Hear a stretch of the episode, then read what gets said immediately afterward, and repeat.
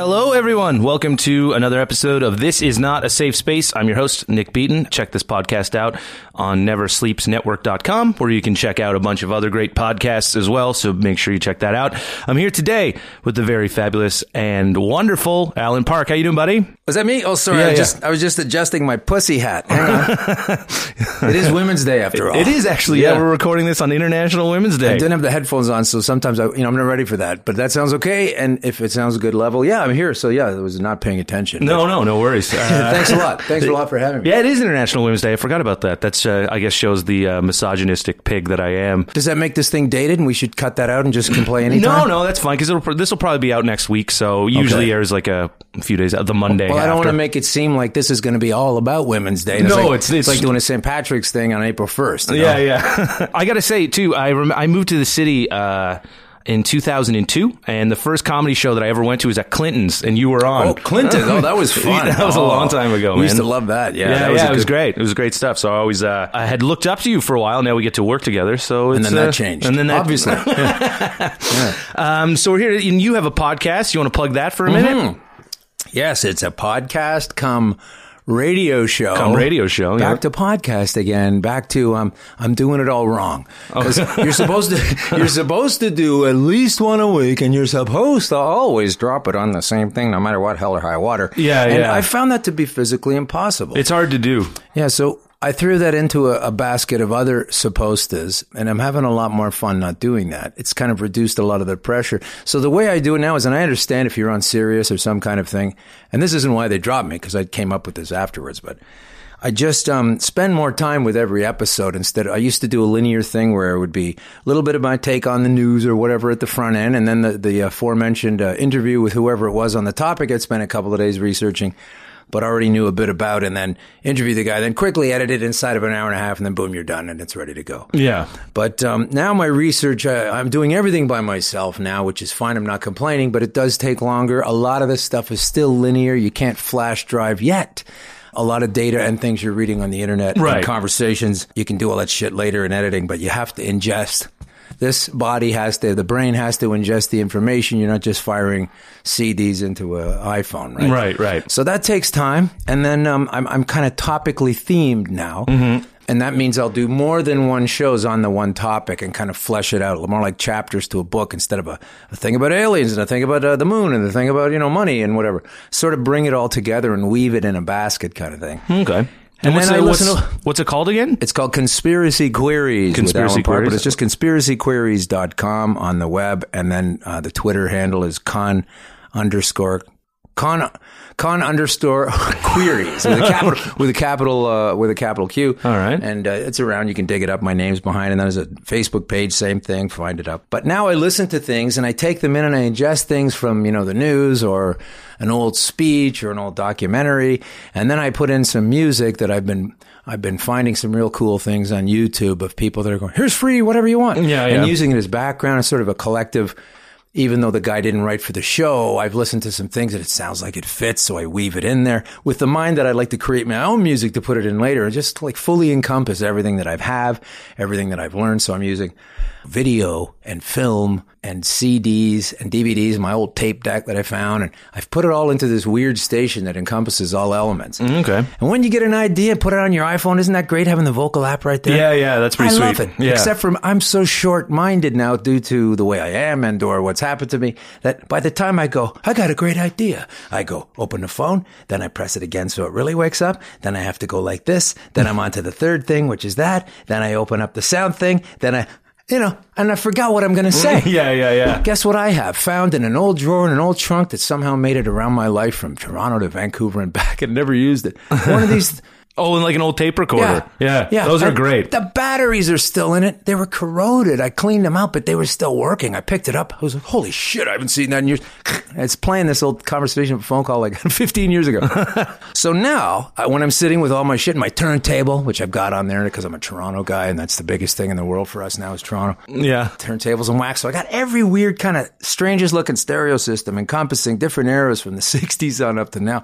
But when I'm sitting here, And I get that idea. I don't even have to look at this stupid fucking phone. I just go, oh, and then I went to the thing and blah, blah, blah, blah, and click, and it's done. Yeah, yeah. And now you can use the sound of that, even though it's shitty old tape or whatever, if you bring it in and sweeten it, trick it up, and that's a nice kind of flavor. Yeah. Or you can just, you know, type it up and do it again proper. It's just another way to catch it without fucking losing it with this cool, modern, fantastic, amazing, unsurpassable thing. Sometimes the technology from like 10 years ago or 15 years ago is probably where it could have peaked. But remember when it was great? That thing you got, whatever you were excited about when you were a kid, you got a Walkman or whatever? Yeah, yeah. Now I find like you get shit and it's like... It's almost, you resent it. You resent having to buy it. You resent that it's going to break quicker. You know, resent the Samsung V19 76 Glisten Ball 23. Fuck, when's the 24 coming out? Yeah. I mean, I'm done with that. Yeah, yeah. I have an iPhone and it's like every time, you know, you get it and you're like, I always buy like the generation behind because I don't care about getting the new one and it's going to be shit. It works. It's cheaper. Yeah. Let some other guy take the huff on the big price. Yeah, exactly. Yeah. But then with Apple, like they stop updating it. So like not far out. Like I'm going to have to get a new phone. Simply because they're just fucking me. What was wrong with my 3GS again? Oh yeah, nothing. There was literally nothing wrong with it. The apps were a little small. The little screens were small. They kind of look funny now, like old Mac stuff. But anyway, that's computer stuff and whatever. So I've basically just kind of I've got boxes of things and stuff that I left. And Auntie's house had a thing in the attic, and this is all. I'm old now, but that's okay. I've got all this shit that I've either gotten rid of, and hopefully you're not a pack rat, and that's a whole nother series on a whole nother network. But you take all these things that you had, like your coax this and your something old turntable that, and I've had such fun kind of bringing in. I said to myself, hey, give me a break, me. I bought all this shit or I traded for this shit and I really wanted this thing at one point, whether it was these glasses or this cool bottle, whatever it is. And so now I have it. Am I really over the joy of having it? Do I really need to throw it out and get a new one because I just went through a magazine and it's not my thought that's making me choose to buy this next thing or whatever? And I just realized...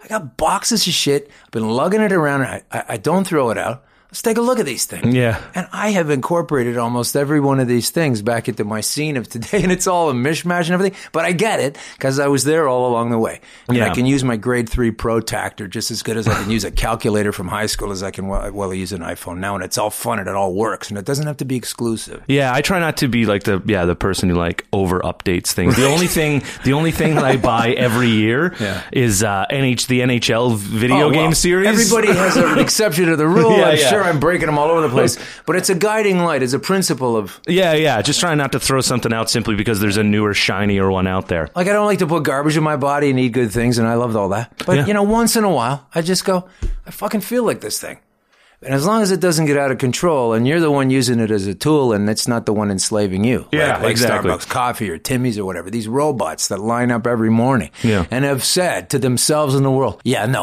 I can't do anything until I immediately hand over my little bit of remnants of yesterday's income for today's fuel Java juice so I can spin my wheels in this corporate town and get going again. And you're the tool of the corporation and the actual drug of the coffee instead of using it as a tool and going, I don't have to have it all the time. But you know what? Today's the day I got to, for some reason, get up at 7. Comics hate that. And I won't be going to bed till 2 or 3. Yeah. So I'm going to power up with a couple of good quality coffees that are maybe more expensive that I made myself that I can feel and I know is a good quality bean. And I made it myself and I found the time to relax and fuck these guys. I drink instant coffee most of the time. And that's fun too. See, that's what I mean. I break that same rule. Crystallize, whatever. Yeah. Because I make coffee from just myself and I hate using the French presses. I don't really know how to use them very well. Why not? It's the best way to make coffee. Everybody's told me. No, I thought the same thing, but go on. This is where Facebook is cool. Go ahead. What's the problem with French press? So I don't really know how to use them. I've tried, and every time I do it, I seem to make like a cup of coffee I don't really like. Oh. So I just kind of stopped using it. And so I was like, I make the pot, you know, drip pot coffee, whatever. But it's like for one person, for one maybe 2 cups. And so I was like, fuck it, instant coffee gives me the drug that I want. Facebook and comedy and friends help me with that because I do know how to use a French press. And I'm good at it. Yeah. And that's what pisses me off is because they always fucking break. Why they got to make these glass things that you're going to use and supposedly keep forever, right? That's the cool thing about it. Steel glass, you're into business. Why they got to make it out of some kind of crystallized dragonfly wings? We've just flicked it shatters. I'm like, fuck. And one day after the 3rd French press in about 8 or 9 or 10 months, from, you know, just had a spoon in the kitchen, you turn around to use a sink and it goes ting, smash, and falling over, forget it. And I went on, you know, like I've never done this kind of thing, but people do it all the time. I was on Facebook and I said, does anybody understand where I can get a French press that looks more like an A&W root beer glass than a fucking, you know, chrysalis from, and Pete Johansson, comic, great guy, Canadian, American, born kind of that way. Then I met him in BC over 25 years ago and kind of been weaving in and out of each other's lives a little bit over time, he says. And I trust this guy because he always talks about coffee and he's always at some place in the world. And he said, you got to get this thing. And here's where your sponsor comes in, the AeroPress. That's what you want. Yeah. That's what Nick wants. This thing's amazing. It's never going to break because it's made out of this plastic, high, cool stuff that is like this company that makes Frisbees called the Aerobie. Oh, okay. Yeah, you know the Aerobie thing? It's wider. It used to be a ring. Now it's this big. So it's like a space age sort of. Yeah. And they use the same plastic as this. And it's a, you know, so if you knock it over, it's no big deal. And it's like a little cylinder. And at the bottom, you put in this little paper filter. But that's okay. They're like, you know, 0.0000 cents. You get a big thing. And you can do it every 2, 3, 4 times. Okay. Just a little paper. Put in the bottom. Screw it together. It's easy. Plastic. Then you grind your... I like 23 grams of well-ground, fantastic, high ethical bean into there. And then you boil the water. And when it comes down after that and it's a perfect temperature, all you do is you put that little cylinder thing on the glass, on the cup, and you pour it in the thing up to the mark that you best find. It's probably around 3, 2, whatever. And then you stir it with this thing that comes with it. And then you take this plunger that comes with it and you just slowly push it down through, then do it again. Amazing. Stick that in a blender, put in a pat of butter, because that's going to give you the milky, creamy thing you need. Oh, wow. And then it is also going to eliminate... A pat of butter in coffee. I've never... Isn't that weird? Yeah. Yeah, but not because... Everybody thinks it's weird, but why is that different from milk or whatever? It's really not, no. And so all it's doing... So unsalted, God, please. Yeah, that would be gross. Unsalted, preferably. Definitely. Definitely unsalted, preferably organic. The same amount you get in a hotel piece on a toast kind of thing. Yeah. That smooths it out, creams it up, and also eliminates the need for sugar, which sweetens it, which is really not the reason you have it. It's also to cut the acid kind of thing. Taste of it. That's the only reason why you really put like cream in it anyway, right? So you get the cream, you get the little bit of butter, that's all, just the butter, whip it up, and a little bit of MCT coconut oil as well. And that's, you might as well do that.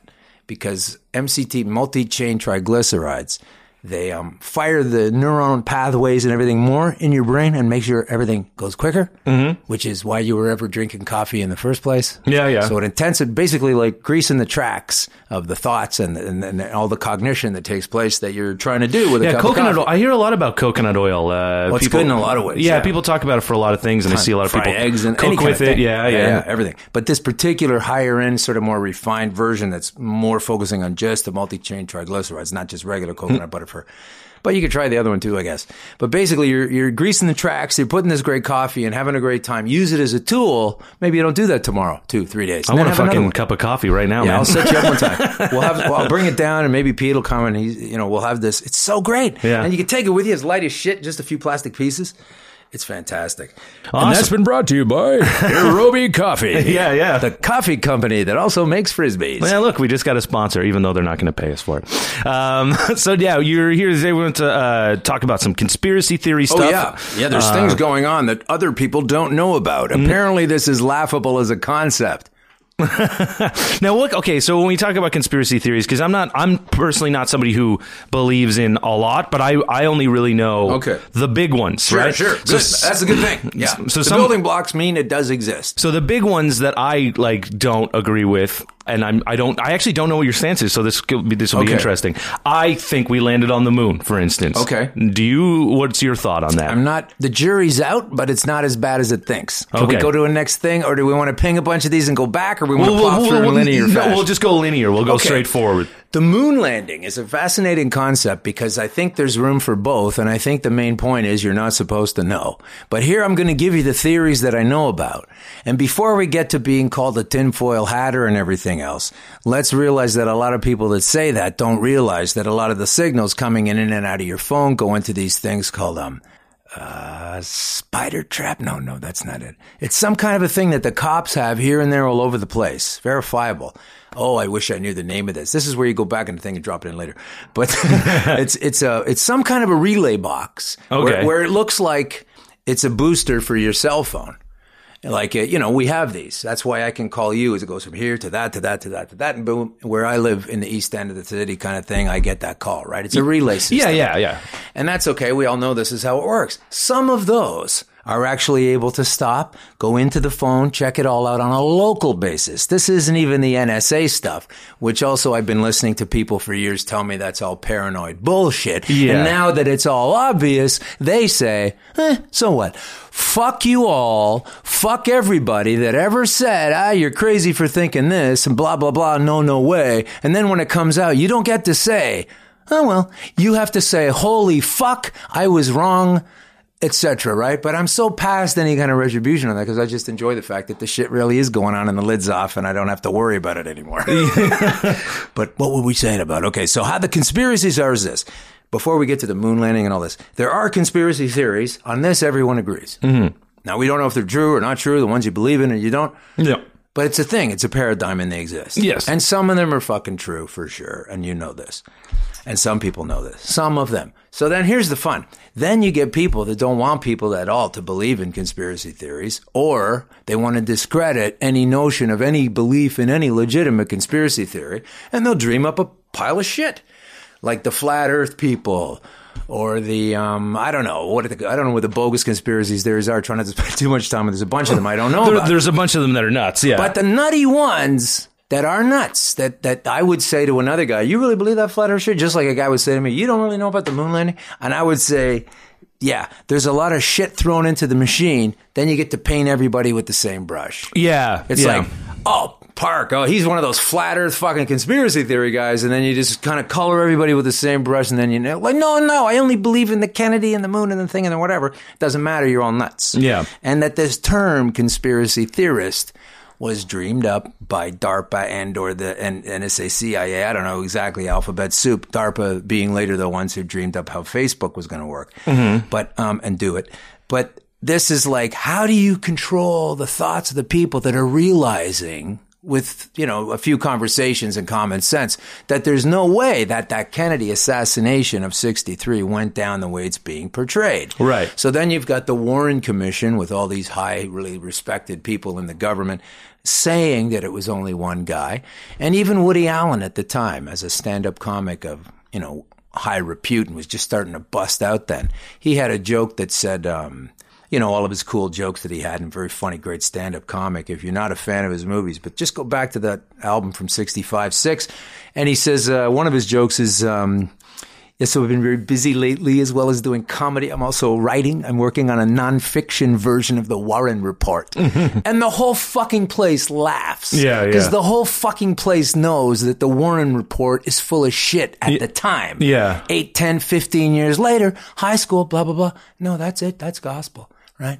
That's gospel. Yeah. And then in 1978, the House Committee into Assassinations, Congress, rules that after much investigation of this thing 15 years ago, yeah, it was a conspiracy. That's the final word of the American government on the Kennedy assassination. Yeah, it was a conspiracy, but we don't have the time to figure out who and how and what. Well, the reason why it wasn't the one guy. The reason why, yeah, I could say get behind the Kennedy assassination as a conspiracy theory that's very plausible is because it was very military based, it was very military driven plan, and they got people like an Oswald to be a patsy. So he knew nothing of what was going on in the actual stuff. Plus, he's got 15 potential enemies, and you don't know if it's one or a bunch of them in concert. Yeah. His daddy was great with the mob, right? The mafia guys. And when he came up and Robbie came up, the mob was thinking, wow, we got one of our boys doing our bidding. This is going to be great. But like a lot of kids that aren't like their parents and rebel, the hippie guy that has Alex P. Keaton, conservative on family ties or whatever that thing was with, Michael Fox, or the really straight guy with the business and the tie, and his son can't do this, and he rebels. Mm-hmm. Same thing happens to the Kennedy boys, and they go, yeah, great, we've got into that position of power, but we're not going to have this criminality going on anymore. We don't want this kind of thing. Now they've pissed off the mob. Then he reissues a whole different currency. Imagine if Trump just said, yeah, that's been a ripoff, and you know, this is a guy likely to do this, but we're going to introduce our own money, like Kennedy did. Now you've pissed off the Federal Reserve. So now you've got the mob, the Federal Reserve. I'm going to smash the CIA into 1,000,000 pieces, says Kennedy. Now you got the CIA, Matty, and it goes on and on and on. So who knows why or how, but he's dead. But the point is, when that thing happened... Wait a second, he's dead? Well, hang on, let me read this again. When they had the commission to prove that it was only one guy, and everybody at the time didn't believe it was one guy. So that's where you're at. But later, people kind of believe it because that's the official story. Even to George Bush Sr., who at one time in the 80s or something said, yeah, some people actually believe that it wasn't even Oswald alone or the thing. Like, he thought it was a joke. But still, the final position of the government, 1978... or maybe the ruling came out in 79, but the commission was in 78. Yeah, conspiracy theory. No, we don't have time. So that's the last thing of it. So during the time when Woody Allen and the jokes and the commission, the CIA were concerned about people like myself at the time. Only I was 5 or 3 or whatever. But people like that at the time, they were skeptical of this thing, and they needed to paint them a weird color, the tinfoil hat thing, whatever. Let's just other them. Mm-hmm. A lot of lefty kind of friends of mine said, they don't like people getting othered, the women and gay people in this. But how come everybody was getting othered back then that didn't believe this thing? Mm-hmm. And what they came up with, we need to come up with a derisive term to paint these fuckers so that when anybody says anything, someone else can go, oh, you're one of them conspiracy theorists? Yeah. Oh, man, you're full of shit. So that's what they did. And there are conspiracies that are real, the end. We can just leave now if you want. And we could talk about which ones and how. But understand, here's my overall framework. There are conspiracies. Maybe there's 5, and we're led to believe there's 23. And then 18 of them are bullshit. And so the 5 people that believe in the 5 are also fucking idiots by association, the end. Right. So that's where I'm coming from. Yeah, because some of the big ones out there, like the chemtrails and stuff like that, like there's some of the ones that... Jury's out for me on that. I have been trying to crack that nut for a long time. There's reason to believe it's a fuck up. There's also reason to believe I don't know what I'm talking about. I don't know. That's why my show's Conspiracy Queries, because I ask questions about these things rather than here's how it is, folks. But sometimes you get here's how it is, like I said about Kim. I guess I just, and the people, because like, do you listen to Alex Jones a lot or?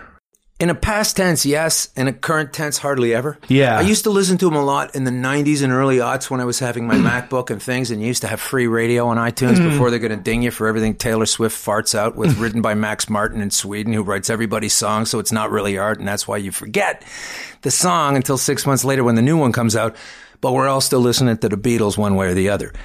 So did I go off too far there? It was a bit of a tangent, but yeah. So we're talking Alex Jones. Alex Jones. Because he's a guy that I come across him every now and again. Yeah. And there's times where I'm like, hey, what he's saying there seems a little like somewhat legitimate or whatever. And then there's just sometimes he goes off on these, like the PizzaGate and the insane shit where it's like, man, you're not even, you're just, the problem is sometimes he'll go off in this crazy thing. Yeah. And you'll be like, well, where are you getting that information? He'll go, I have sources. He does have sources, and I know this to be true, but my problem with him is I can't even, it's not like I hate him or anything, but when I first started to listen to him, I liked the fact that a guy was shooting from the hip, that he was saying whatever, and it was all on the internet radio. And I used to have to kind of weird tape it with this weird system back in the day to listen to the show because it was on 2 a.m, whatever.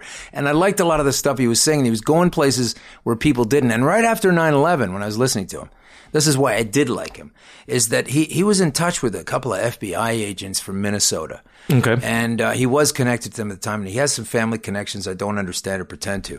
But he was talking to these field agents, and a lot of them, 2 or 3 of them that he knew, and they were working with other guys. They were frustrated, and he talked to some of them, and maybe it's all bullshit and artifice, maybe. But he was talking to these guys and presenting it as interviews. You could probably dig them up. And he's saying, like, their basic pitch was they were so frustrated that they found this aforementioned information, like precognitive intelligence, and they kind of knew what was going to be happening in New York. And every time they kept bringing it into their commander of, you know, the higher up, the police chief kind of guy, or whatever their field office kind of thing is. I don't know all those things. But they'd go in and say, hey, boss, I've been working on this case, and we got to do this thing. Yeah. And it would always be like, no further right now. Nah, that's okay, fuck off. And they kept on getting frustrated. It's like, they go, okay, well, forget it. Go back into the field, find some more shit that's even more like on board with what they've already come up with. Now that's okay. And they're getting frustrated that this information they feel is agents and they've been trained. And that's always the problem with the CIA and NSA. There's all kinds of good guys in there, all kinds of scammers on the other side too. Just because it's in the bubble doesn't mean it's all everybody's on board. Just like you get into an argument with someone over the fucking copier, right? Yeah, yeah. So there's always been the tensions in there. And these guys, they're never really on board with each other, and things are changing. So it's a very volatile scene altogether to figure this stuff out. So here's Alex Jones saying, these guys have been bringing stuff in. They were so frustrated. No one said anything. the towers go. Yeah. And they're furious. And then when they try to talk to people subsequently, of course, they, you know, get demoted or fired or lose their jobs or whatever the fuck. Now, and they go, hey, something's going on. With 9/11, do you think it's like an inside job, or do you think it was a massive intelligence failure that was... It's lots of things. Let's go back to the moonshot, because that's consecutive, and that'll help me build it. All right. So now that I built you my framework of where I come from and where I believe in it and where I understand that people think that I believe in every fucking thing that's off the boards.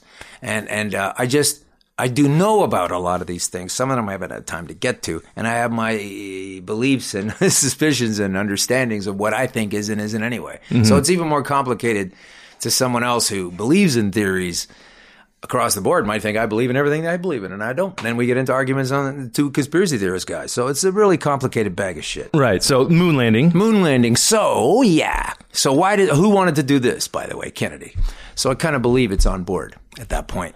But then you get into JPL, Jet Propulsion Laboratories, and NASA and all their symbology of demonology. If you look at the symbology of their logos and everything, it's always Saturn, and it's always like the pyramid going up to the top with it either there or not. All of these space programs around the world have the similar kind of logo, and it's not by accident.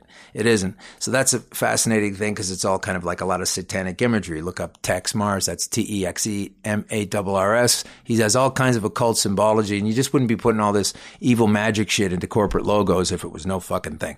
Everybody would be doing different stuff. Look it up, sidebar, whatever. But anyway, so these corporations decided that, you know, they got to...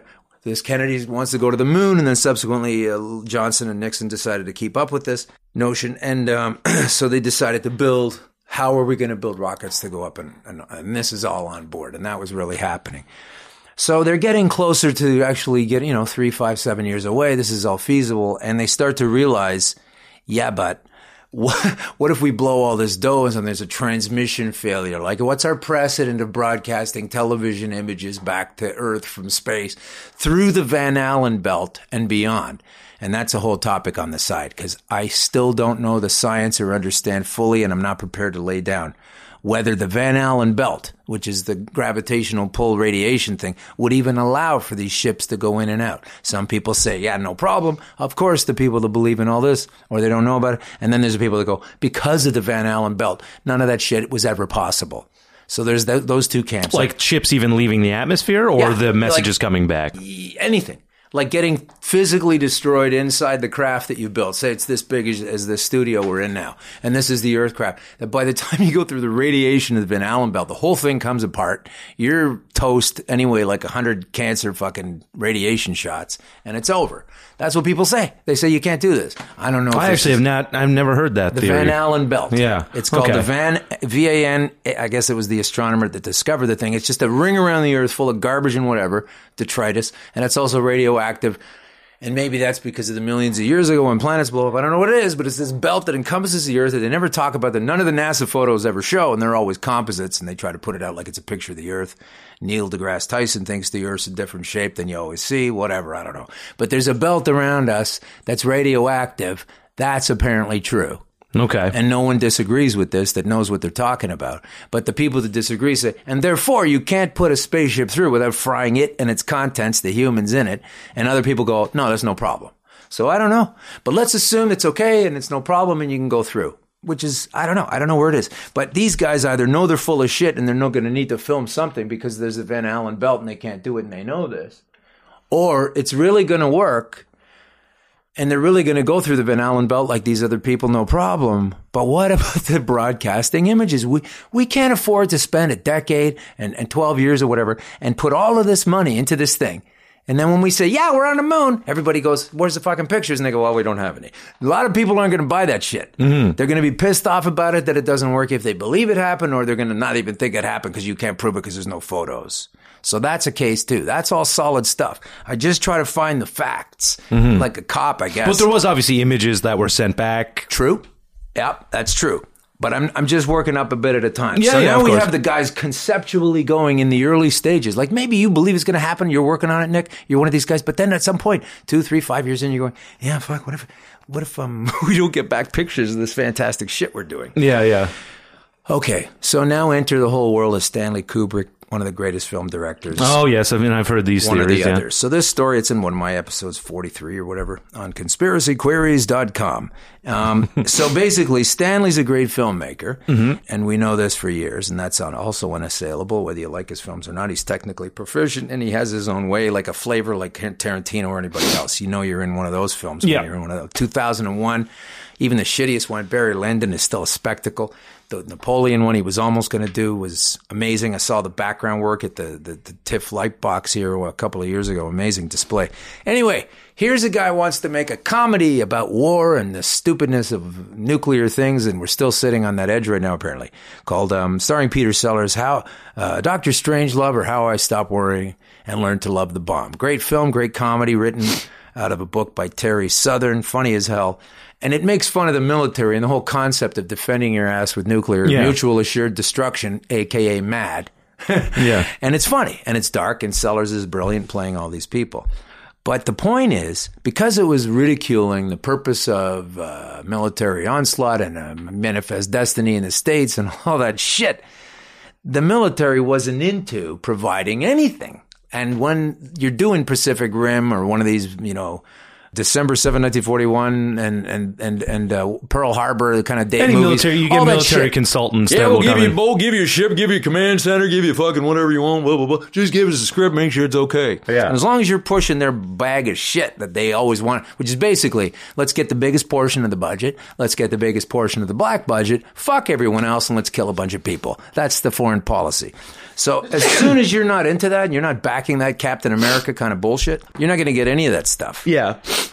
And that's where Kubrick was. And he's like, basically, they wanted him to change the script so it was at least neutral or complimentary. And he's going, then you're missing the point. And no, I'm not. So this genius who's brilliant with a Browning camera, before he ever, becomes a movie director, he takes pictures of all kinds of things and blah, blah, blah. And somehow he comes up with this bomber that Slim Pickens rides to the death at the very end of it. Spoiler alert. Are you allergic to conspiracy theories? I know some people. Anyway, so basically, he creates the fuselage, and James Earl Jones is in there, and the whole thing, and the clicking of the buttons, and the codes that they do to punch in the bomb droppings and all this. And the military sees this, 65 or 4 or 5, whenever it came out, and they go, how did that fucking guy nail it? Not only did he not have any access to these things, we told him he couldn't use it. We weren't going to provide it. So they figured it was going to look like some piece of shit biplane or whatever the hell. And so now they know this guy's a great filmmaker. And now they know he can do things. At the same time, the space program is approaching this awareness of what if the transmission, if that's all they're worried about, maybe. What if the transmission from thing to thing back to Earth doesn't work and we got egg on our face and we can't prove shit? So this is where this theory splays out. So now you got, let's go with, yeah, there was a moonshot, but we better have a backup. So Stanley Kubrick goes to a studio with a bunch of guys and whatever the fuck, and they film a ton of things that look great, that look like it's on the moon. And don't the military then also later help them out because they've seen what's going on with 2001, and it still looks pretty good these days. You can see some matte work in it now on a big screen, but fucking 1967. It still looks good, yeah, for that time period. By the time you film that, on a TV shitty camera on black and white, there's no flaws. Yeah. There's no flaws, right? So people, even the networks, were pissed off at the feeds coming back going, what is this? It was like they had a black and white shitty cathode ray black and white TV monitor filmed on a film camera, which was then rebroadcast through TV, so it was so shitty. So you see Neil Armstrong hopping around on the moon. It's like there's no cred that this is – I mean, obviously they didn't have high def, but they punked it down. They also shot a bunch of stuff that Stanley Kubrick had. And here's the latest thing I recently heard but have no backing for, was that there were 2 moonshots concurrently. And I heard that too. Because of the Van Allen Belt, and because we're all wearing white suits with glass faces and this and that, I wouldn't know if it's me or you or Rob Ross or anybody else in the world, right? In the suit. So if those guys were toasted by the Van Allen Belt, all our heroes, stepped on the moon, Neil Armstrong, if they did all that stuff and it failed, well, we got another 3 bunch of guys going to play that role that didn't even go that high, just flying around the outside. And I heard that theory that they did film it just in case something didn't work. That's it. Yeah. So between there's a real crew really going for it, and maybe they made it, and I don't know. Then there's a crew that's in the safe zone of like, we're not even going to try that thing, but we're basically those same guys. Which to me sounds a bit more plausible in the sense that, because again, I don't necessarily go, the main theory that I had heard was originally was not that they had filmed that only it was filmed. It was never, they never sent anybody. Which, which doesn't work. Which doesn't work with the conspiracy theory because there's too many people involved. Right. But if you get enough people involved working on sending people to the moon and then have like 10 people making this fake film footage, then you could keep that hidden. Right. And that's, and it doesn't mean that they didn't go. It just means that they had a backup. But people and conspiracy theories and picking it up think, well, it can't be like that. It's either this or this. And it isn't. And I'm so done with binary. Yeah. Because that problem of binary has fucked everything up so bad in my life, in my family, and all kinds of things. I watched it happening in the election last year, and I'll tell you what it is. When I was a kid, I might say to you or somebody else, you know, as a little kid born in Toronto, I might say, and I did say, now that I remember it, and I'll specify it now that I'm not using an example of made up, but this is true. As a young kid, I did say, I really like watching Brad Park play when I get the chance for the New York Rangers on TV, which was super rare, because they were usually playing the Leafs on the 5 channels in this town. Mm-hmm. And I liked that guy because he had the same last name as me, and I was a little kid. Yeah. And back then, people would say stuff like, oh, that's neat. He's got the same last name as you. But you know he's not on the Leafs or anything. Go, yeah, I know he's not on the Leafs, but I still like this and all this kind of stuff. And they'd say, well, what do you like about it? I was like, well, he scored a lot of goals, and he's a defenseman. He's got the same last name. That was a real thing. But he was a real good player, too. It wasn't some bum, right? So if you said something like that back then, that's how the conversation goes. Mm-hmm. But if you said that thing right now, you know, allow for the time distortion here, and I said to some average person, yeah, I really like watching Brad Park play. Oh, so you hate the Leafs? Yeah. Or if you're in Montreal and you say this about Brad Marchand or some other guy, you're like, oh, I really like the way, you know, Zdeno Chara has been this great guy on Ottawa. Then he goes into Boston and becomes this like huge captain guy carrying, oh, I see. So you hate the Leafs then? Yeah. What the fuck? Why does everybody have to jump to the opposite? And then you go to the election and they're both assholes. They've both done horrible things in their lives and existence. And you're having a conversation with a real person in real life or on Facebook, and you put up a thing that says something like, you know, I really don't like the way the history of the Whitewater scandal in the Clinton family was resolved. Oh, so you love Trump then? Yeah. And this is where we're going now in almost everything. And my little daughter said that to me at 14 years old. She told me earlier this year, she said, yeah, I was reading some things in a magazine because I guess she was at the doctor's office or something. And she said, it just seemed funny to me that Hillary Clinton, blah, blah, blah. And she said this to her friends and they went, oh, I can't believe you're a Trump supporter. Yeah. Like, what are you talking? Like, oh, I see you have a Toshiba monitor. What's your fucking problem with Samsung or Sony? Why are you going there? Yeah. Why are you assuming this false data? Civil discourse has pretty much come to an end at this point. You can't. There's no nuance in any conversations. And this whole game that we're in is a computer, and we keep firing in bogus data, and it keeps on jamming up and having to reboot, and nothing's getting done. So we go, oh, we have to change from a PC to a Mac and stuff, and we're still jamming in bogus data, so the government changes, and it's all designed this way to make sure that we're not got our eye on the ball of what's really happening. Because I'll warn you this, and I'll guarantee this, people think I can't tell the future. Bullshit. I'm going to tell you the future. In about a year and a half, and this is March 2017, in about a year and a half, you're going to start hearing about the most important election ever. Yeah. And we already had that. And that was going on for fucking ever. And just keep looking at this thing over here, because there's going to be a reason. Do you think it's even going to take a year and a half before you start hearing about it? Well, you know what I mean? Like they're going to have the midterms, and that's all right. But then when they get, here's what's going to happen. A whole bunch of people are going to be saying, holy fuck, this Trump guy has ruined this and that and the other thing, oh my God. And if we keep going down this road and blah, blah, blah, and we got to stand up for our rights and this and that, and we got to change this thing, and this is the most important election ever. And you're going to hear those people. And then their opponents are going to be, oh my God, we have finally had a great run of things after all this mess before. 4 years of Trump. Let's not fuck it up. 4 more years. Yeah. This is the most important election ever. And on that note, they're going to agree. The most important election ever? No, it isn't. Because it never gets solved. It never gets fixed. And the next one's more important than the last one because you fucked it up the last time, and so it's designed to go. Mm-hmm. So the moon landing has about 5 different things going on. I don't claim to know exactly what, but they did so film shit. Stanley Kubrick was involved. I think there might have been a second crew. I believe this. And some of the filming, I have a clip, I should send it to you later, from inside the lunar module where they're looking through the window at Earth and stuff, has been shown to be trickery. There's a particular thing. You see the moon or the Earth way in the background. It's like, oh God, we're up in space here. And then the way they do it, move the camera away, and all of a sudden the inside lights go on. You could tell there's been Klieg lights and all this thing set up, and they raise the lights in the cabin. There's a camera there too close to the window. It's deliberately out of focus. You see the whole thing. It's a leaked chunk of film from NASA. Thank God for people that leak things. Yeah. So there's a lot of shit going on there, and I don't know fully, but I know lots of those aspects are true, and I talk to people that claim to be way, way deeper into all of these things than I know, yeah. And I just like talking about this shit. And that to me is fine. It's, you know, to discuss potential alternate happenings or things that could, you know, I guess I'm trying not to use conspiracy theory as way, it's a pejorative term, to use like also okay. Like thing, yeah, exactly. It is pejorative, right? Yeah, it's like queer people taking the word queer. It's like, okay, fine, then I'm fucking queer if you think that's a slander. Because they used to call people queer a long time ago because it was an insult. Let's call them alternate theories, but not use that in the negative way that the alt-right has you know, or alt-facts or whatever. But like theories. Can we go into a bubble there on alt-facts? Sure. Here's why I think alt-facts are okay. And I think there was a misrepresentation there too. She's totally nuts, cokehead, freak, everything else like this.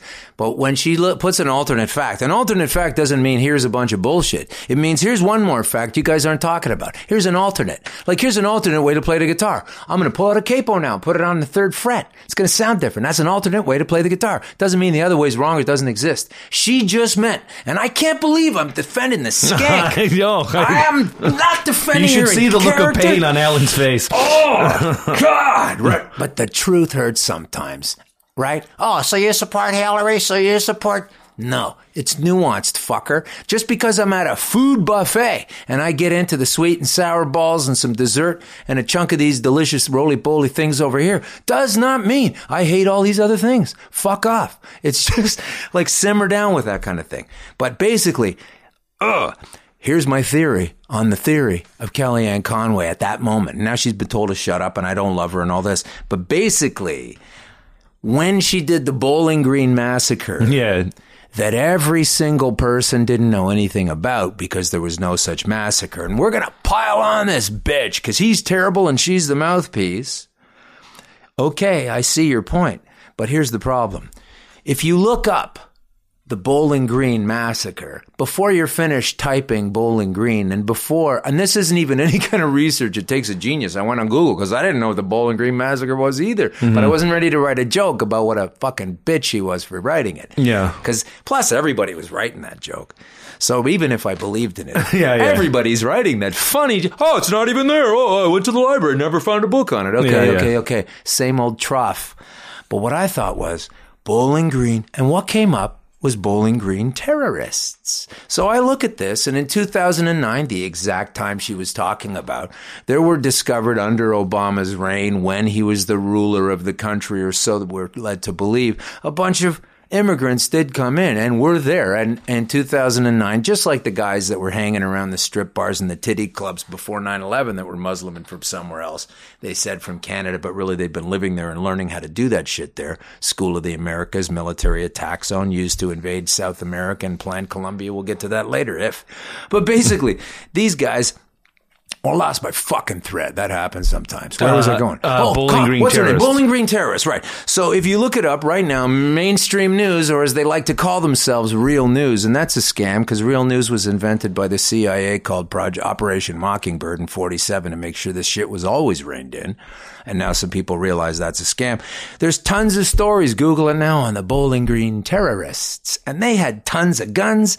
There were cells. There were like 12 different, at least groups of small militia kind of guys like me and you in this place right now with guns and everything ready to go all over the place. And the sheriffs there found it, and they couldn't believe how these guys got into the country. And they were the investigators locally were super upset about how far these cats had gotten to maybe doing something. And they were thankful that they'd found them at the time. And all of these kind of guys talking like, hey, there's Obama letting these people, how'd they even get in here in the first place? Which is a good question also. But she was referring to that. And then they got arrested, and it's on ABC News. Just Google up Bowling Green Terrorists 2009 ABC News. You'll get a video report, a series of video reports, interviews with the cops, the investigators. They found all of this shit. A bunch of people gonna do something maybe, and they had all the guns and hardware to prove it. And she misspoke one fucking word. Big deal. That's what you're gonna jump on? How about let's get to the truth of some of these things? There's so much real meat on her bones to pick off. Yeah, don't pick off the... See, that's what makes them not credible, just like the way they always tar to conspiracy theorists. Well, if you believe in Kennedy getting shot, and you also believe in chemtrails and fairy elves, then you're a fucking idiot. That rule applies to the mainstream when you're going to hang your hat on this one-word thing. Otherwise, she was accurate. They did have plans to keep him in and out and all this kind of thing. I was trying to work on a bit. I hate that I had to say that. At one point in time, I was trying to work on this bit, which actually you just basically have proven wrong, but the idea, the moon. Which I never actually did know. It was the idea on conspiracy theorists, people who believe in conspiracy theories, and the idea that, like, why can't they believe just one? You never find a guy who's like, oh, I believe the moon landing didn't happen. Yeah, and chemtrails. Nah, fuck the chemtrail thing. You're an idiot, you know? But it's true, like... You're obviously there's more nuance. Oh, there's so much nuance. And then you don't want to go there and look at it because you're a freak even by researching it. Yeah. Well, are you going to tell me there's only one way to have breakfast, sausage, and eggs at the end? No. There's all kinds of ways to have breakfast. And you can incorporate sausages and eggs or not. And it's all there. There's data for tons of stuff. I know these people that want to discount conspiracies wholesale. They're also, they manually, in their own minds, they simplify it down to one thing. And if it ain't that, it can't be. Mm-hmm. And it's just, there's more than that. This is the same thing as the people that knew, and I loved watching this, by the way. As soon as Bernie was manipulated out of the really rightful position into being the leader of the Democrats, and he was just as much as poison to them as Trump is, by the way, he was manipulated out. Now, they say that more people voted for Hillary, and this is a conspiracy theory for sure. Well, they got the DNC emails, right? Yeah. Of course, they thumbed the scales. People still believe in the Russians and all this kind of thing. Here's what happened. Like, the thing that's frustrating is if you look at a certain series of data, you can come to a conclusion, and that's fair enough. So the data was basically that people were riding on big time. Hillary Clinton is a long-term politician. No one's going to argue this. No. Therefore, experience. Hillary Clinton has already lived in the White House with the president. She kind of knows what's going on that way. This is a fact, unassailable, even more impressive background. We finally need a woman in this position for real, not just like a Kim Campbell prime minister for a week and a half. Technically speaking, I support this. Spiritually speaking, I guess I support this. But if the best person, again, is not a woman, then you don't just pick a woman. You know what I mean? Mm-hmm. It's not affirmative action time if you're trying to get the best person running things. But people did want a woman. They saw it as a thing that's, oh, well, it's obviously inevitable at this time. So they had like their 5 or 9 reasons. And she's well connected because she's been the Secretary of State. That's a fact, whether you like her or not, whether you suspect what she did or not. She is that. She was that. She's been a senator. She knows how to shake hands. She knows how to make compromises. Okay. So those are the points where people went, of course she's going to win. I mean, this is a fait accompli. Who's this Mike guy? Who's this Bernie guy? And then when he was starting to rocket all the shit of the DNC and manipulating him out and stuff. And when the day came that it was official, that he was done, this guy that was packing in 20, 30,000 people into stadiums and 10,000 holding people outside watching on screens because they couldn't get in, but they weren't mad because they were happy to be there. And she's packing out gymnasiums at 7, 1,500 at a pop, 2,200 in a ballroom. And did you see the DNC when she won it? Not exactly a big jerk off to glory in there, right? They fucking hated she was there. It was all a swizz. He had all the numbers. And when it was official that she was the winner and he wasn't, a bunch of fucking cats that you don't even know and work at things that you can't even imagine did not like this. And I said, well, that's it. Trump's going to win. That's it. Whereas Bernie and Trump, I've just for the contest, I would have loved to have seen that. I would have loved to have seen that. I would have loved to have seen that. Right? I thought it would, I remember I said to my friend, he was a hardcore Bernie supporter, lives in the States, and he was. This is about 2 years ago. He was in town. We were talking, and I was like, you know, he's not going to win though, right? And he's like, no, he can because of this. And I'm like, oh no, and I was like, no, technically. And what I had said was, I was like, no, I agree with you. He's the best candidate. Yeah. He's not going to win because they're not going to let him win. Right. Like it's going to be taken away from him. Then you probably got so you hate Bernie. Right, and then you're back to the binary thing. Right? No, that's actually what it was coming. I'm like, no, and I think he's great. I'm just saying that, like, he doesn't fit the mold that they want for America in general. But the Democratic Party looks at him and goes, he's too much of a loose cannon to put up there against, you know, like too much socialism is going to come out. So the Republicans can paint us with that brush. Right. And then we have that's because they always bend over and take the Republican dick anyway. Every time they never fucking fought anything. No. And it's just been amazing that, you know, they are like yin yang, like black, white, like up, down. There is equally the Republicans that are good of heart, let's say, if that's a thing, as opposed to the manipulators inside the DNC. Yeah. They're kind of, you know, taking it this way. Well, but you're a guy that goes, yeah, we don't want to have poor people. That's okay. Let's make sure people go. Like that kind of Republican, they don't see, they don't get. They're looking at these 9 pieces of data. They go, okay, blah, blah, blah. Okay, we want a Bernie. Okay, it's going to be Hillary.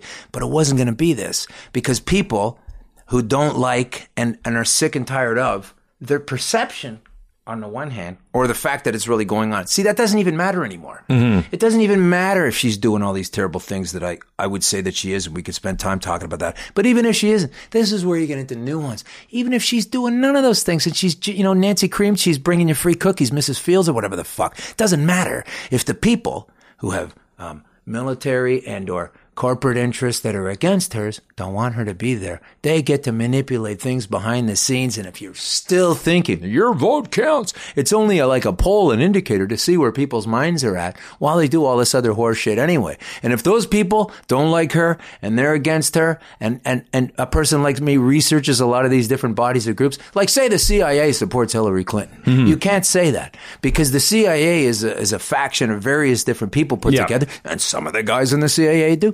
And all of the ones on CNN support her and all this kind of thing. Right, but they're going to be cherry-picking those ones. Right, but then all the ones Trump recently, you know, soon after his inaugural, did the speech in front of the CIA. The media's going, oh, he's standing in front of the wall of fallen heroes. What a terrible guy. He has no right to do this. But the fucking people at the CIA that are cool with him said, stand in front of the wall of heroes. Yeah. And so there's a different POV within the CIA, just like when you went to high school. So you went to Stanley Blue Chip High School, and then you hear on the news, oh, those Stanley High Chip Blues, they're bad students. No, they're not. One's a drug addict, one's into knives, one's an artist, one's got a social justice program going. We're all different, right? You got to stop with the labels.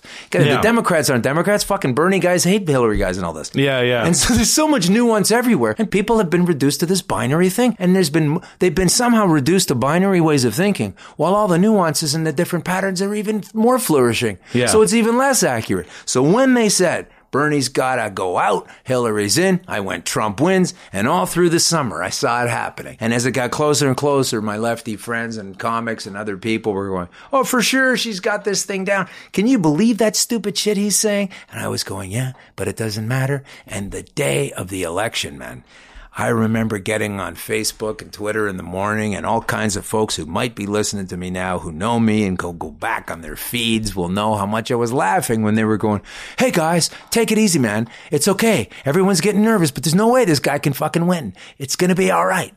And I was like, God, you still don't get it, and you see it, and then it rolls on through the day, the polls are coming in, everyone officially is shitting their pants. Mm-hmm. How come Hillary was explained? This is the one thing they never do. How come they never explain?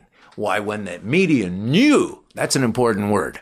That's an important word. You knew there were weapons in Iraq. Then when we get there, you go, yeah, well, we thought we were over there. That's not what you said. We think they're over there. Let's go to war. You said you fucking knew where they were. You said that fucking knew that Hillary was going to win. And when she wasn't, and it was going the other way, oh, there must be a scam. There must be a crime. There was. There was a bunch of people involved. And you're either for them or against them. It doesn't matter. They got more power and say than you. And there weren't just the 9 things. It wasn't Hillary's experiences. They're going, we don't like Hillary for this. We can get Trump to do this, blah, blah, blah, blah, blah. And it's a different game. And so you're looking at 5 pawns, a knight, a rook, and a king. And you think you know who's going to win the game. And some other people are seeing the whole 3-dimensional, all kinds of moves all over the board. And that's where they're wrong. So then I got to got the great gift of never having to discuss politics ever again with anybody who's wrong, because I open with this. Yeah. Before we get to that, can you tell me if you knew Hillary Clinton was going to win and all this before the election? Is that okay? And when they go, well, yeah, but I go, oh, okay, thanks. No, thanks. I don't want to go there. We're not looking at the same movie. So we can't discuss the plot points. If you and I go to the Cineplex and you watch a Kevin Hart comedy and I come out watching a Dwayne, The Rock comedy, and then we're not going to argue over the plot points later on because that's a different film we saw. So I saw one film, everybody else was seeing another film, and lots of people saw different versions of the film, but it wasn't those 9 points versus those 5 points. Now, I did think that Hillary was going to win. Mm-hmm. I did think. I didn't know. Until when? When was it clear? Like the night of? Yeah, it was really the night of. It's not because I wasn't like one of those people, and I'm still not one of those people who's like, oh, the reason why Trump, won is because of racists. It's all because of that shit. That was a cudgel too. That was bullshit. Yeah, exactly. The racists were appealed to. Yeah. Because they were economically suppressed, and nothing's changed for them. And let's fucking bring them in. Let's rally. Let's bring every freak that believes they've been fucked over, and there've been lots of people that have been fucked over. And all of a sudden, the media turns it into that's all it's about. Well. I don't trust that fair media. No, it's not a fair media. So I did think that she was going to win. But the Republicans are just better at elections than the Democrats are. They're governing because the Democrats, and there's a great comedian in the States who I kind of know. He was on my show, but not really. I don't know him, but I met him and talked to him on the air and stuff. He's a good guy. Funny show, Jimmy Dore, right? Jimmy Dore show. Very funny guy. Jimmy, like John Dore, Canadian, but I don't think they're related. JimmyDoreShow.com, and he was putting out, and I was going, God, this guy's right on the fucking money. He was saying how when the Democrats were in power, let's say with the Obama term, right, like the 8 years of this, they capitulated on so many things to the Republicans to kind of appease them. And the Republicans never do that. No, the Republicans. That's what's so funny about the Democrats. Why are you worried about pissing off? You've got the White House. You've got a lot of power. Try your shit that you say is going to work so much and just kick it into gear. Oh, well, we don't know. But then they're all a club and they're shaking hands and everything else. So they're better at kicking ass, whether they're right or wrong. Mm-hmm. And the Republicans doing all these crazy things, which brings me back to Trump and all this. And then we'll move back to whatever kind of conspiracy theories you taught. I want to get this off my chest because it never goes well at the clubs. Mm-hmm. It's never going to. And that's okay. You'll still be doing it all the time. It's that, the pussy hat thing I said at the beginning is amazing to me. This is a bubble that just blows my mind. So basically what we're led to believe is this fucking idiot, this liar, who we all know is a liar and we all know is insecure. And we've all been talking about it for a year, right? This Trump guy. He is if you love him, if you love Trump and you believe in everything, you have to admit this is more nuanced, that he tells lies sometimes. And people that love Trump, they don't want to tell that. They don't want to admit this. But Trump tells lies, and we've been making fun of him forever for doing this, right? This is hilarious. And then all of a sudden, a tape comes out. He's on a bus in a studio somewhere, and he's trying to impress the lowest rung on the ladder of one of the scuzziest families in the fucking history. Profiteers from Nazi ongoing activities, by the way. But even in that clan, some of them are even dumber than W. And they get TV shows on Entertainment Tonight kind of thing. So this fucking idiot Trump, who has always been needing to get validation from every single person, that's his vanity, and we all know this, right? We all make fun of this. And he has this thing on the bus. Suddenly, he's speaking the truth that he grabbed this pussy. And he's a terrible man for doing it. Right? That's what we know. So you go, well, wait a second. This is a terrible guy saying this thing. I know he's a fucking liar all the time, but suddenly I know this is crystal clear truth without doing any investigation whatsoever. And I know that he does like to impress himself upon other people. And he's stuck alone on a bus with this guy. He can't even shut up and go, okay, whatever. He has to go, well, I better make this guy like me. Oh, yeah, I grab pussies all the time. And he thinks that's where it's going. And so it gets recorded. And out it comes that this guy has said this thing. And what happens right after the inaugural? Well, we can't have such a vulgar, vile piece of shit such as this who goes out and grabs pussy. And I'm thinking, or is he just telling Billy Bush that to make him sound special? Or because we don't know. But everyone's going to go with the theory. So I say this. Okay, let's say he grabbed the pussy. Fuck that. Let's say he grabbed 1,000 pussies. I think that's reasonable to assume that we don't like this guy as much. But that's going to get you to go to march to Washington and get all angry. Not all of the fucking millions of people that have been killed into Iraq since 9/11, which was something to get us into war. So we'd always buy their fucking fiction stories, which the CIA said, if you do this, there will be blowback. Their word. There are kind of books about it. Look it up. And they say back in the late 80s, early 90s, if and when you go and kick up dust in these Muslim places, the end of it is never going to come. Yeah. And it's not a surprise that if I kick down your mom's house, kill her and her new little baby, that's your little sister, and your dad maybe gets splattered too and you took a bullet in your guts, I think you're going to be mad at me. I'm pretty sure that you're going to do this, especially when all the taxpayer funds make it happen. So why the hell is it okay for millions of women upset, as well as their male cohorts, to make sure nobody gets mugged or raped or any kind of thing, and there's a lot of male support in there, they're wearing the black pussy hats? Okay. Where was that solidarity when you were killing millions of people? Where was that solidarity when Madeleine Albright said it's good to put sanctions on the Iraqis, despite the fact that 500,000 kids are dead? And that's before 9/11 even happened, and it's been getting worse ever since. How come it's okay to do what they did in Abu Ghraib prison and slaughter the fuck out of everybody while they made Muslims fuck dogs and get licked and be naked and all these things to drive them nuts with the sickest people on the earth? And they're only doing the stuff that gets in the news. Later, the congressmen go, holy fuck, this shit. Why is that the reason? Well, there's a problem with North American liberalism, right? That is very tunnel vision. It's what people can see directly in front of them, right? Yeah. So there's this. It's like faux liberal, because you only really care about what happens for you. You're not like. I've said that before with a bunch of other things where I'm like, and I know you people have to focus on an issue. You can't just say like, well, this happened, you got to care about this, or you know, because sometimes issues do need to be fought for. But the march on Trump, it's like, I get it, fine, you did it, but I don't know. There's other issues to march for But to me, it simply says you're more upset about a guy who says he did something, and even if it's true and multiplied by 1,000, it doesn't even tip the scale of all the deaths, murder, slaughter, lies, diminished economy, guys that can't get work like coal miners up and down the Carolina coast. That's what Jimmy Dore was talking about. He wasn't saying they're all hicks and retards and dummies and racists. They're guys in a coal belt and all this economic poor development and problems that have been going on there. And none of it ever gets changed by Obama going back to Bush, going back to the Clinton thing and all the way through. It's been the same shitty spiral the whole time. And they've seen it ping pong back and forth between Democrats and Republicans, and they have been fucked. And they don't like this.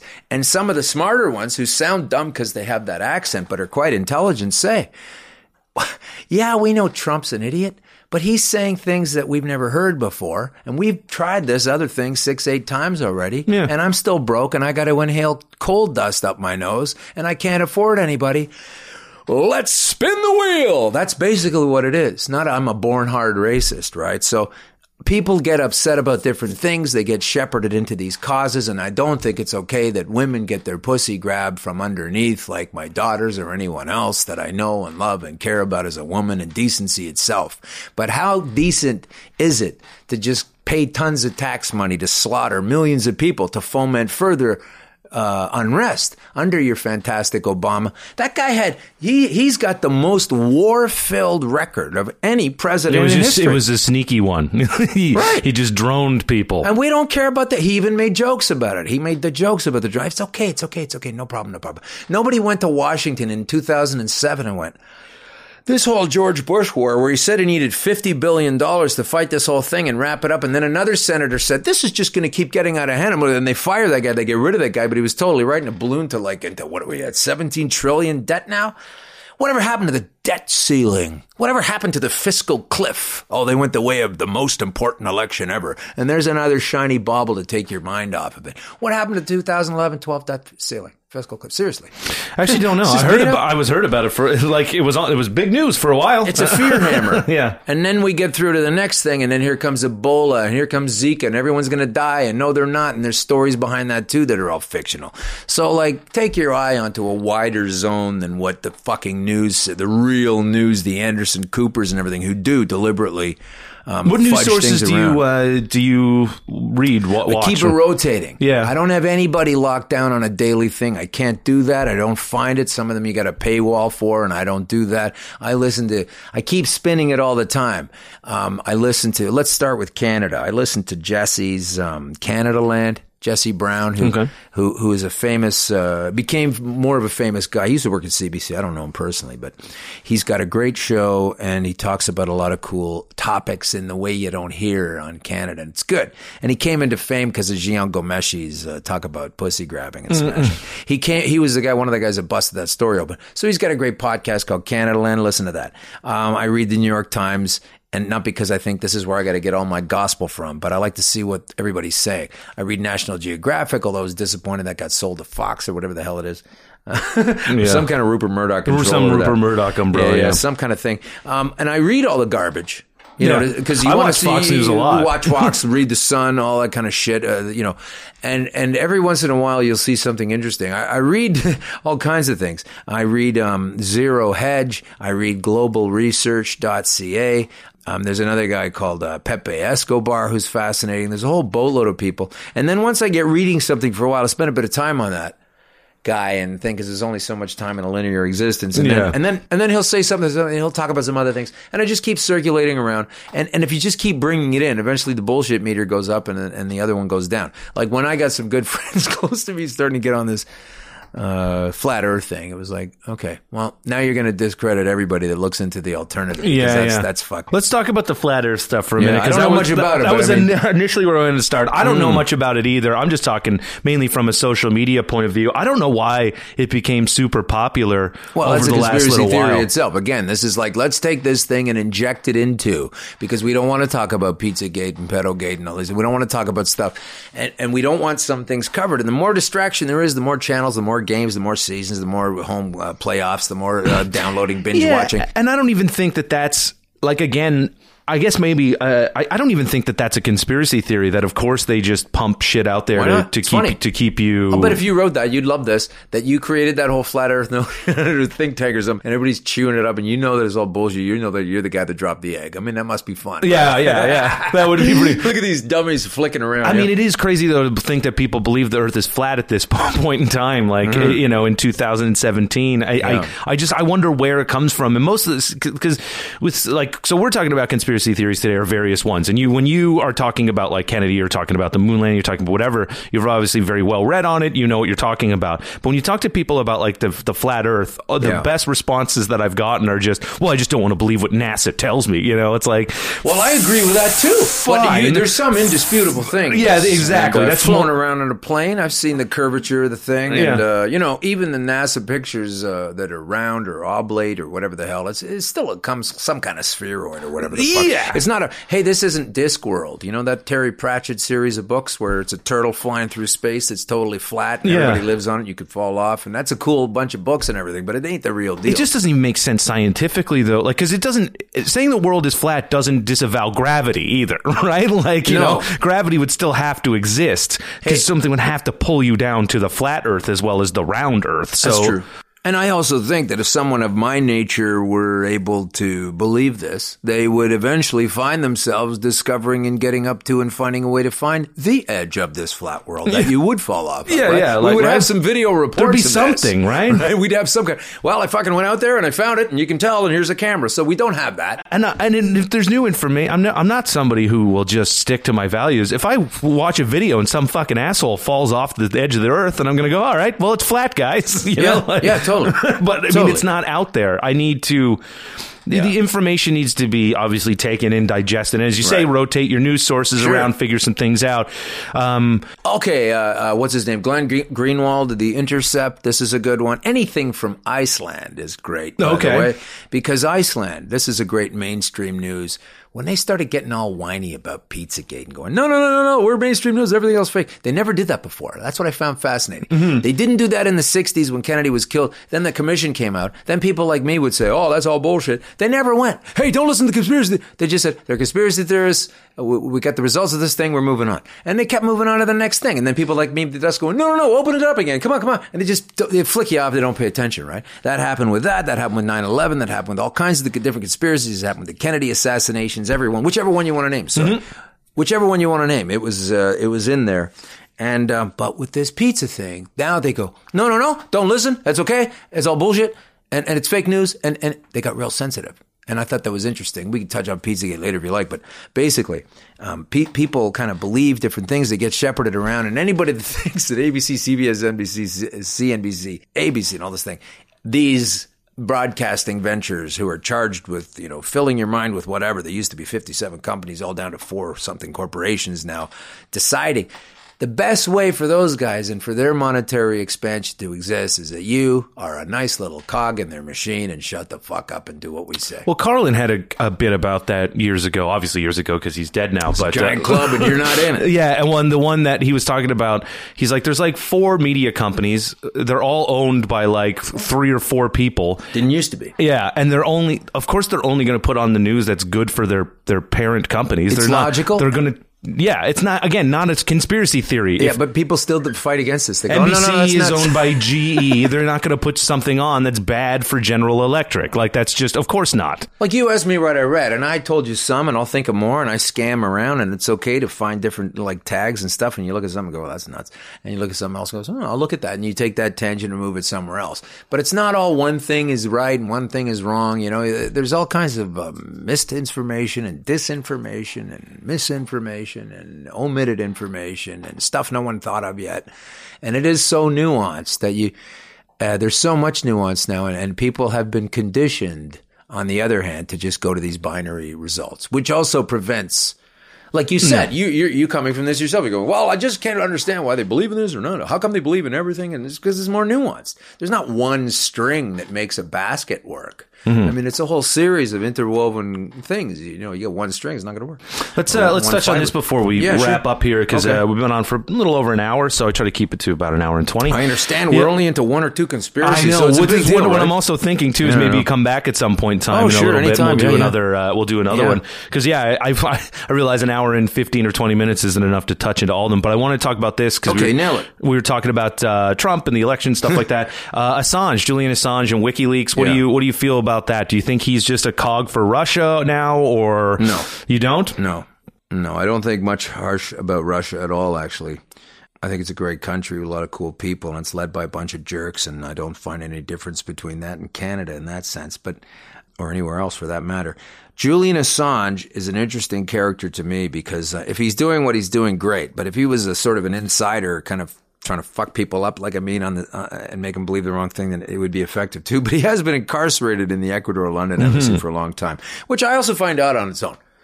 Like, you're a Swedish authority or you're a British authority in league with the Americans. And why don't they just kick the door open and go, all right, get the fuck out of here. We're taking you to Sweden, trying with rape, deal with it, and that's it. But somehow he's in a house.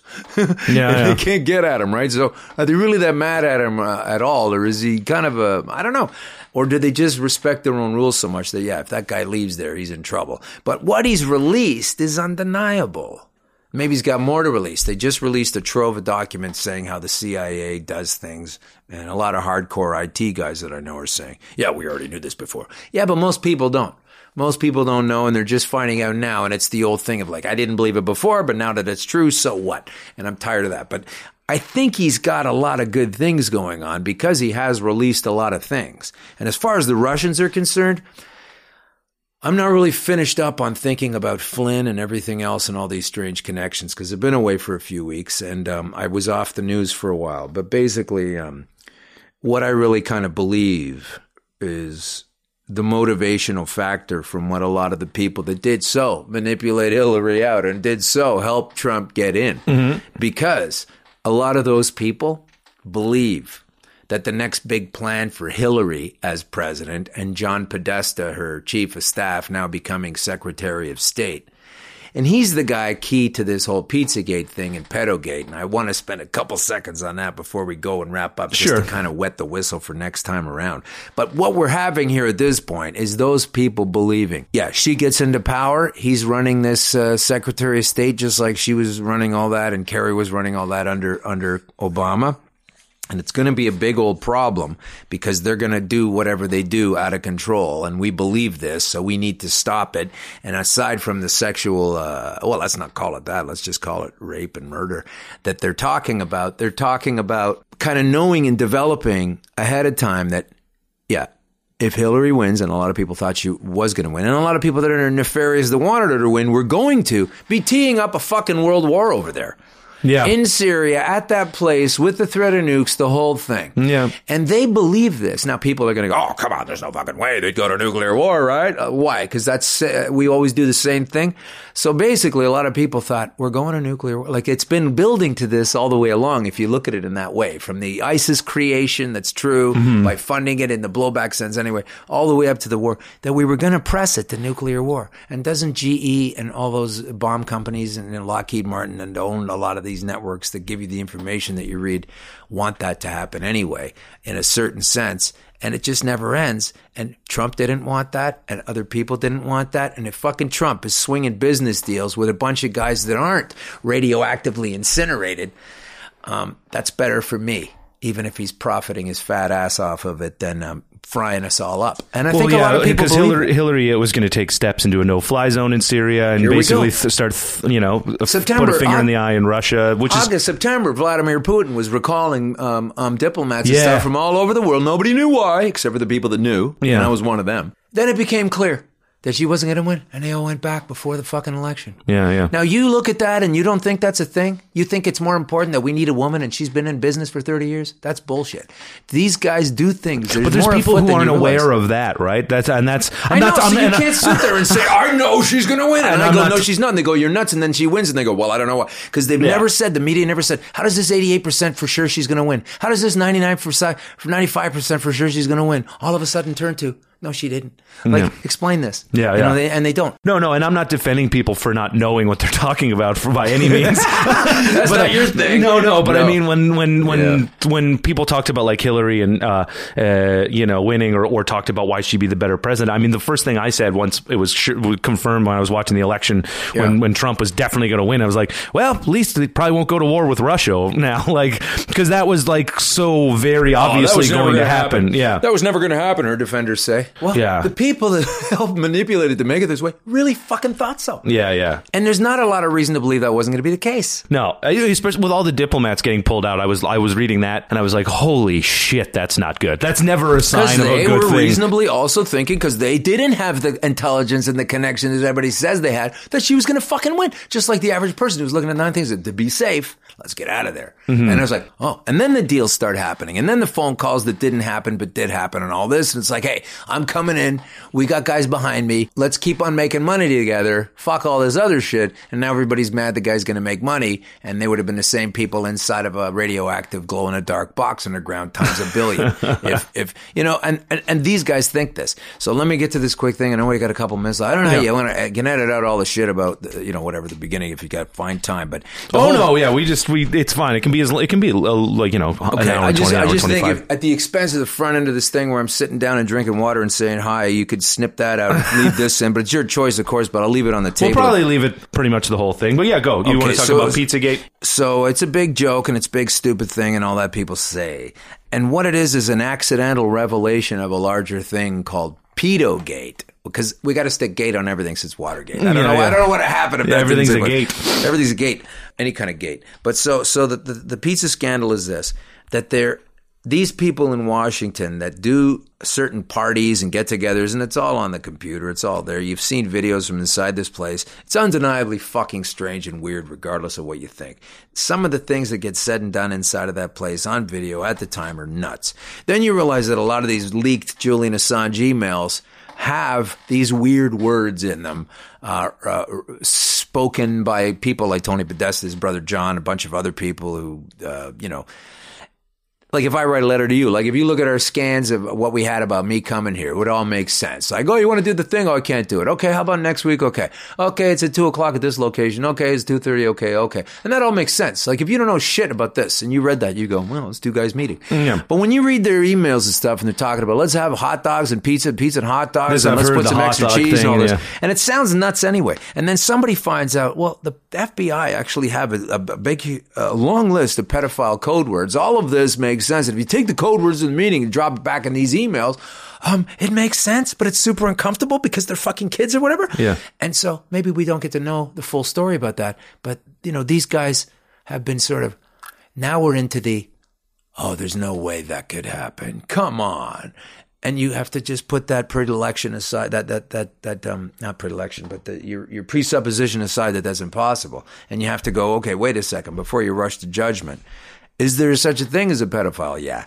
Do they have connections and have they made sort of circles? Because guess what? I've done tons of research. This sounds bad, right? This is why Pete Townsend got in trouble.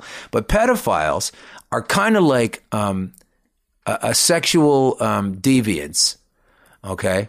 Because I'm going to say that right now. I'm so bold to be out on this limb, right? I don't think you should fucking kill kids. I don't. So that's my contentious position. That's very bold of you to say. It is bold, and I'm prepared to defend it to every single person that thinks I'm nuts to say. I mean, I'm going to get a lot of hate mail for this one. I know you're going to get a lot of hate mail. But guess what else they are? Now, I have to be careful here because their friends listening or not, or someone might get offended, and I don't want to be misinterpreted. This is not a safe space, Alan. Okay, good. I'm one of the most misinterpreted people that I know personally and for lots of different reasons. But I'll say this. Gay people, who also didn't used to be called this a long time ago, that was another word that they kind of got made fun of, and they also absorbed this word, because gay people and or homosexual or lesbian or people that are supposedly outside of what's normal back in the 50s and 60s stayed in their little pretensies life, was the husband, was the lesbian mother. There's lots of good movies like this, like, I don't know, Desolation Boulevard and all kinds of places. And they depict this thing. So if you were gay or you were lesbian or some kind of thing of that nature that's not normal male-female relationship, you stayed in the closet as best you could. Not Oscar Wilde, not other certain people, but Johnny working at IBM in the 50s, 60s, gay guy is going to pretend that he's a straight-up, let's play basketball after work with the boys. And all this kind of that obviously happened a lot. Because what if he is going to be found out as gay? Oh, my God, forget it. Do you think I'm going to play beer league pickup hockey again if all the guys on the team think I'm swinging the other way and blah, blah, blah, and on it goes? So they were in the closet, right? Over time, these folks who are just another person, kind of like the Native Indians or Lakota or the Cree, will just go, yeah, well, that's a two-spirit person, that's all. That's actually an asset sometimes. Because, you know, when a guy can do this and a woman can do that, but to be able to sense and know and understand, they're actually valuable. So it's just another kind of person. And at the end of the day, from the queen to the lowest bum on the corner, that's probably a bad word too. We're going to get hate mail just for that. They all take a shit out of their ass. Feces comes out, you eat food. So on a certain level, we're all the same, right? And it just be on and on and on that these people who are involved in PizzaGate are people that like to fuck kids. And a lot of those people feel the same way that gay people did back in the 50s, 60s. Why should I have to hide this? This is normal and I like this. Or I'm satanically enjoying this and I like doing whatever the fuck I do with this. And this is something that we want to do. So they have to keep in touch with each other. There needs to be like a Facebook or a closed group or some kind of thing. Like you like to play hockey. I like to join a fishing club. You like to hang out. You're in a club of guys that talk about that, whatever, right? So pedophiles really think, look, man, I'm just a different way. Like, how come a gay guy's a gay guy now? That's okay. And he can get fucking married now. You guys used to have to be in the closet and all this. And now you don't have to hide your sexual kind of thing, whatever it is. Or now maybe you find out you want to be a woman or you are a woman and you've been trapped in a body. And I believe that. I know people that have done this. And maybe there's some genes and some information that kind of leaves you with some parts and not another. And they just want to clean that shit up now and be that thing rather than pretending to go along with Johnny in the suit who's 100% hetero, right? Or and the same thing for the women. So the gay people got a break. They had to fight for it. They had to get killed and dragged behind cars for it and all that and have their parties and their things and everybody comes and it's great that no longer is anybody, well, that's not true, right? But generally speaking, if you say, I can't hire you because you're gay, you're fucked. You're going to be up on some charges and all this. Yeah. It's discrimination. Yeah. Like you can't pick on a gay guy. The world has come very far over the years. But not for pedophiles. No, well, but that's understandable, right? Yes, it is, but not to them. Not to them. That's the point. Yeah. So let's get together, let's get a group, and let's infiltrate some political parties that have a social justice kind of theme, and we'll kind of balloon our shit into there. And every time that party does well, we got more power and influence. This happened in England, started in the 60s. At the very latest, but pedophilia goes back to the beginning of time. But the power of infiltration of pedophiles into the ways of power started in the modern times by this fat fuck. And I'm not offending all my friends who might be overweight, this disgusting piece of garbage who was a liberal MP in England in the Parliament in the 60s, when that was nothing. That was like NDP now compared to conservative liberal. Little tiny party. And it started to get bigger and bigger under this fat guy, Cyril Smith, C-Y-R-I-L Smith. And he was in charge of like children's homes and wayward children getting abused kind of homes. And, you know, the home it's always for those guys, right? The home for abused children is a, if you look at that in syntax, on the one hand, a normal guy like yourself and anybody probably listening to this goes, oh, it's a home for when children get abused to help them out, to protect them, to, you know, to. No, it's a home for abused and abusing children. A lot of the time with the people that set it up, not the nurses and this and that, but the guys that run it. And this was all found out to be true and was happening with this Cyril Smith guy who never had to take a lick of shame because he was a Mason, and you don't have to own your crimes in your face and be embarrassed by your crimes until you're dead. And then that all comes out. Just like Jimmy Savile, who the BBC said, oh, we didn't know he was doing this stuff. Bullshit. They not only knew, they made sure this guy was influential over 3 or 4 decades and gave him every kind of fucking show from I'll fix this kind of Everybody thing. Everybody knew he was doing it. Yeah, but the BBC didn't, like, it didn't happen until the guy's gravestone came up. And all of a sudden it breaks out because that's the code. The Mason, you don't have to wear this shit in this life. Mm-hmm. And they believe in different lives and different levels. But not in this life because we had a code and it's okay. So as soon as it's over, boom, it all comes out. Cyril Smith, this guy, was involved in keeping in touch with pedophiles. How do we do this? We don't have Facebook and computers yet. Let's have a newsletter, all right? That's all they did. They traded papers. They'd drop them off. They'd pick them up. And then you and me and all the other guys that like to do this thing to kids can get away with it with the secret kind of information away from the mainstream because they think it's okay.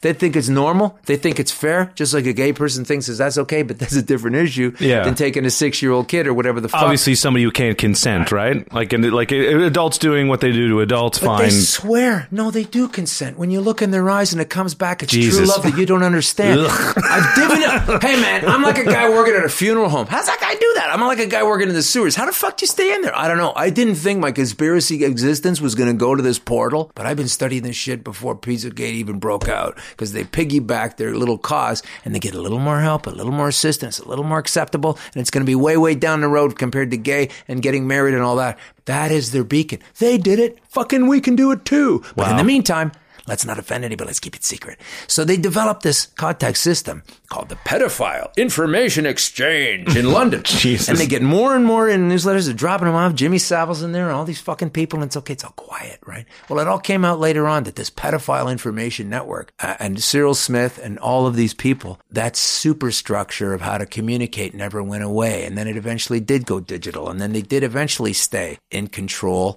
And people that like to do it are also people that can find ways of doing it. And doesn't that involve human trafficking? And doesn't that involve the people that fight human trafficking? You know, the way a cop that busts somebody in the DEA for coke and weed then goes home, drinks some scotch, snorts a line, and smokes a joint, and back tomorrow he's going to fucking throw you on the bed and cuff you, right? Mm-hmm. Duplicity abounds in this thing. How some pig can sit in a cop station and write up a report about your joint smoking while he's got some 15-year-old scotch in the bottom drawer blows my fucking mind. And I'm done. Especially when I used cannabis to alleviate cancer to the point where I get to fucking live 2.5 years beyond my guaranteed, because he knew, death date. Sorry, doesn't work like that. There's more facts out there. So I'm on the edge all the time. I'm okay. I love it. I'm here. And if things go bad, I still got to live beyond what they said. Yeah. So when they lie like this and they create this stuff and they keep this pedophile information exchange, Google it. And as it goes through time, isn't the acronym? I can almost guarantee I will not Google those words. Then just Google the word pie. Because that's what they reduced it to, like we do with BATA, you know, like the DNC or the NBA or the NHL. Pedophile Information Exchange. Not to say that any of those organizations are like this. No. Well, there's a couple spots here and there that Sheldon Kennedy could tell you about. But thanks for bringing that up, because all of the institutions that are existing pretty much have pedophilia in them at some point, including local hockey coaching. Oh, yeah. Well, that's... And including the British government and the BBC and military intelligence services and the Catholic priests that everyone said, no way, but it's been going on for longer than Spotlight put it together. And I can give you a million pedophile organizations around the world that have always been there, but somehow... There's no way this Pizzagate could be happening because people just don't do that thing. Give me one reason why not. Because I said people don't do that thing. And I go, I got thousands of examples from around the world the way they do. Why is it nuts to think there's any kind of organization with these people? It isn't. And PizzaGate stems from, after a while, this use of pie from the 60s morphed into these words that the FBI have gleaned. Pizza, pie, cheese, this, that, it's all related. And then we're talking about that, not sticking our dicks into this and cracking open the bum of that. And it's code language, and pie is connected to pizza, and pizza is connected to cheese, and cheese is connected to hot dogs and junk food and all these other things that they use. And the FBI has the books. There's tons of reason to investigate this. And no one's doing anything about it, except saying, it's all fake, it's all fake, it's all fake, it's all fake, don't look at this. And if there were half as much clues leading towards, not just PizzaGate as its own thing, but that was the little tiny kind of aspect that illuminates the greater pedophilia that's going around the world. Jeffrey Epstein, God. I mean, it's unbelievable, these people. Then you can't sit here when you don't know these things. Like you said, you don't know these things and then go, oh, that's not going to happen because. And I'm like, what about these other chess pieces on a three-dimensional board that you're not looking at that are time-honored but going on forever? And I can cite example after example, but we don't have the time, but it's there. Yeah, maybe some people just don't want to believe the things or believe that they're even possible, and it gives them comfort to not believe it. Man, I was enjoying the fake moonshot thing and figuring out the Kennedy deal and what kind of gun, and there's no way Oswald could have been out of that window and all those Bill Hicks jokes that are right on the money, and figuring it out and spending time on aliens. Sometimes did they come here? Are they already here? Whatever. That's neat. And the moonshot and you know, 9/11 and the buildings and how did they come down? And you know, but it's all led to these fucking pedophiles. And I'm so bummed out about it. Yeah, because that's not where I wanted to plan. That's not where I wanted my sandbox to be. But once again, the truth hurts. Suck it up. You fucking got to fix the flow of things. Well, maybe some guy's got to stand in the shit in the sewer. That's kind of what I'm doing, but I'm also making fun of the people that, you know, choose those things, and also making fun of the people that write that off. And it is nuanced. And thanks for having me in. And I hope you have me back. Yeah, thanks for coming. That was a great way to sum it up. That pretty much summed up everything there. You gotta question some things, and you can't just say something didn't happen if you're not informed on it. Yeah. And that's great. It was great to have you in, man. And thanks, man. We'll have to do this again because, yeah, I realize the length.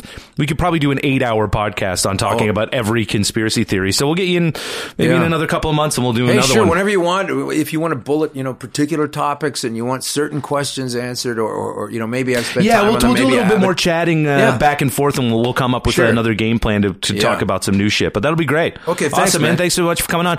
Check out Conspiracy Queries. I'm on Twitter too. It's, if I could throw that in. It's conq_queries, con and then capital Q and then _queries at Twitter or whatever the hell it is. Yeah, on Twitter. All right, great. And follow me on Twitter at Nick_Beaton. Check out more episodes of this. There's lots of great guests that I've had on: Kenny Robinson, Boyd Banks, a few other guys that have been great. And check out NeverSleepsNetwork.com for other great podcasts. Thanks for listening. And this is a great show. And also remember that if I've said anything to piss you off or Nick didn't come back at me hard on something, check the name of the show again. Awesome. Thanks. Talk to you guys soon.